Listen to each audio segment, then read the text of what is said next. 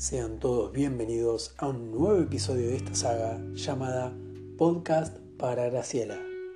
El nombre del episodio de hoy es Demian, una historia de amor. En el día de hoy vamos a analizar a Demian, una novela que relata en primera persona el paso de la niñez a la madurez de Mir Sinclair. Del escritor alemán Hermann Hesse, la obra fue publicada por primera vez en 1919, en los tiempos que siguieron a la Gran Guerra.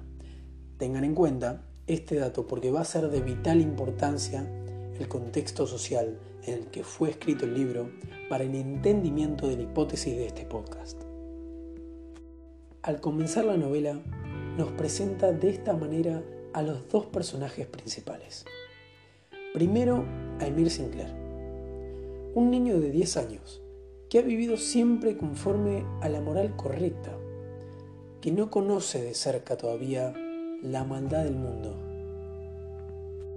aunque es consciente de ella y puede percibir a su manera una forma en la que él interpreta el mundo como el mundo de la oscuridad y el mundo de la luz, el mundo de la casa paterna y el mundo de lo perverso.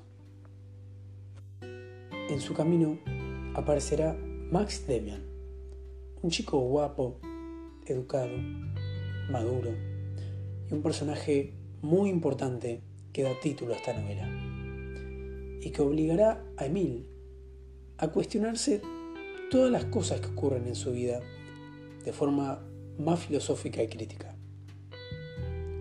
Es, digamos, una especie de guía espiritual que le llevará a interrogantes constantemente, a descubrir la cara oculta del mundo y a romper con todos aquellos paradigmas que le fueron inculcados. Cita de Sinclair hablando de Demian. Max Demian no llegó a desaparecer ya nunca de mi horizonte. Durante mucho tiempo se mantuvo muy al margen, visible pero pasivo lentamente fue acercándose, irradiando otra vez su fuerza y haciendo sentir su influjo. Durante toda la lectura de la novela, la influencia de Demian sobre Sinclair es evidente. Pero lo que está quizás más escondido son los sentimientos de atracción de Sinclair por él. Aunque varias veces esto se puede percibir, pero nunca de forma concreta. En el episodio de hoy no nos centraremos en la trama del libro, sino lo que haremos es ir a las partes de este en donde más cerca estamos de probar nuestra hipótesis.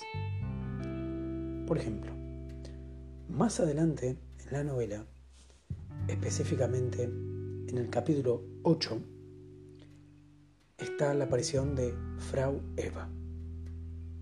Frau Eva es la madre de Demian, amable, educada e inteligente como su hijo. Se la describe con unos ojos bellos pero extremadamente intemporables, una mirada atrayente y segura. Ella participaba con su hijo y Sinclair en los debates y conversaciones. Sinclair estaba enamorado de ella y Frau Eva lo sabía y le rendía mucho cariño. Recordemos que esta novela fue escrita en 1919, en Alemania, en una sociedad sumamente machista y con valores muy distintos a los de hoy en día. El amor de Sinclair por Frau Eva, en mi opinión, es solamente el reflejo de lo que en realidad siente por Demian. Pensándolo bien, Frau Eva es el chivo expiatorio de His para no tener que profundizar en el verdadero amor del libro, el cual es el de Sinclair y Demian. Un amor homosexual claramente inaceptable para la época. Cita de Sinclair describiendo a Frau Eva. Era ella la gran silueta de mujer una un poco masculina, parecida a su hijo. Cita de Demian. Fra Hueva me dijo que si alguna vez te iba mal, que te diera el beso que ella me dio para ti. En una entrevista que le hicieron, Cortázar también dio su opinión sobre esta novela.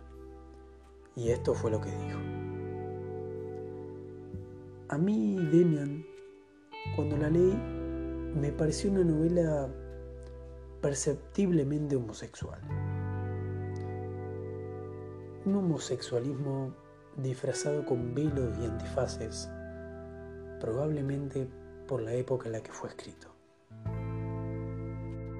En conclusión, creo que Demian es una novela sobre la búsqueda de un joven en conseguir un espíritu libre, en el amor como en su vida. Una novela sumamente atractiva para un público adolescente quizás más en un público adolescente de generaciones pasadas, aunque hoy en día lo sigue siendo.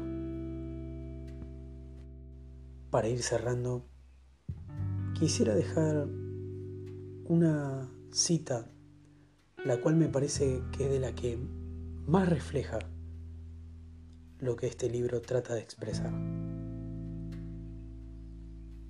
Cito a Sinclair. Quería tan solo intentar vivir lo que tendía a brotar espontáneamente de mí. ¿Por qué había de serme tan difícil?